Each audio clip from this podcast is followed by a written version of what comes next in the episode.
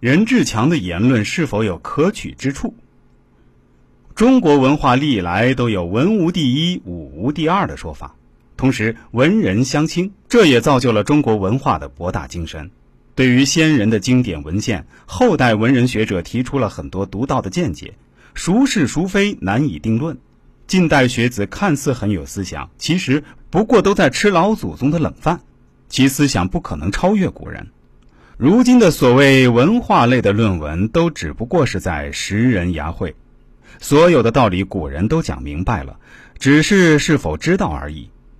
文人还有个毛病，就是喜欢将一个简单的道理引经据典，复杂的使人眼花缭乱、不明所以，以此来显示自己的才华；而笔者希望通过最为朴实的语言，把深奥的道理进行解释，尽量使人人都能看懂明白。比方说，要教育孩子不能触摸电源。不需要和他解释什么是电的原理，触电后给人体细胞带来如何的变化，二百四十伏和三百六十伏电压对人造成的损坏分别是多少？因为孩子不能理解，只要严厉的告诫他，如果触碰后会有严重的后果就可以了。对于企业管理也是这样。无需和工人们解释流水线能够多大程度的提高工作效率，给国家和企业带来的好处，只需要告诉他上了流水线，工资能增加百分之五十，他们就接受了。事实上，真理的确掌握在极少部分人手中。由于底层人民思想的局限、信息局限、智力局限，正因为有这些局限，他们才生活在社会的底层，导致了其思考问题的局限和理解能力的局限。这就是老夫子提到的“中人不可与上”的道理。前一段时间看到一则报道，上海对老城区进行棚户区改造，某个棚户区所处的地段十分优越，但居住环境极其恶劣，连最基本的厕所都没有，老鼠、蟑螂横行。政府答应动迁家庭可以迁回原址，并按原面积的百分之一百五十周边新房价格进行现金补贴。如此优厚的待遇，却让很多人漫天要价，希望得到更多的利益，最后导致政府决定暂不进行改造。几年过去了，周围的街道居民都住进了整洁明亮的大房子，他们还在污水横流、下雨漏雨的棚户区煎熬着。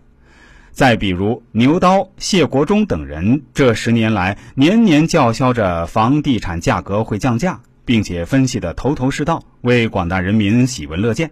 而任志强的文章却往往被人断章取义，为大部分人所痛恨。可事实呢？忠言逆耳，良药苦口，可怜之人必有可恨之处。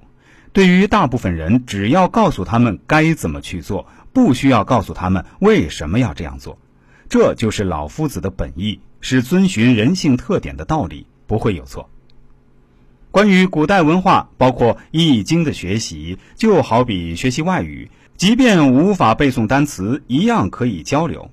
但不认识单词就无法阅读，无法阅读就只能人云亦云。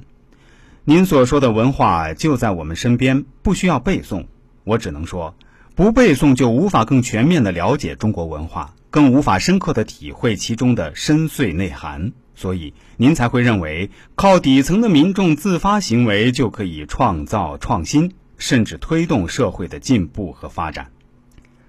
更多精彩内容，欢迎大家关注一下我的公众号“周易面相大叔”，我的 QQ、微信都是七幺八幺五三二九二，也欢迎感兴趣的朋友添加一下。感谢大家的收听，也喜欢，也欢迎喜欢听我们节目的朋友分享给您身边的亲人、同事、朋友，都来听听，功德无量。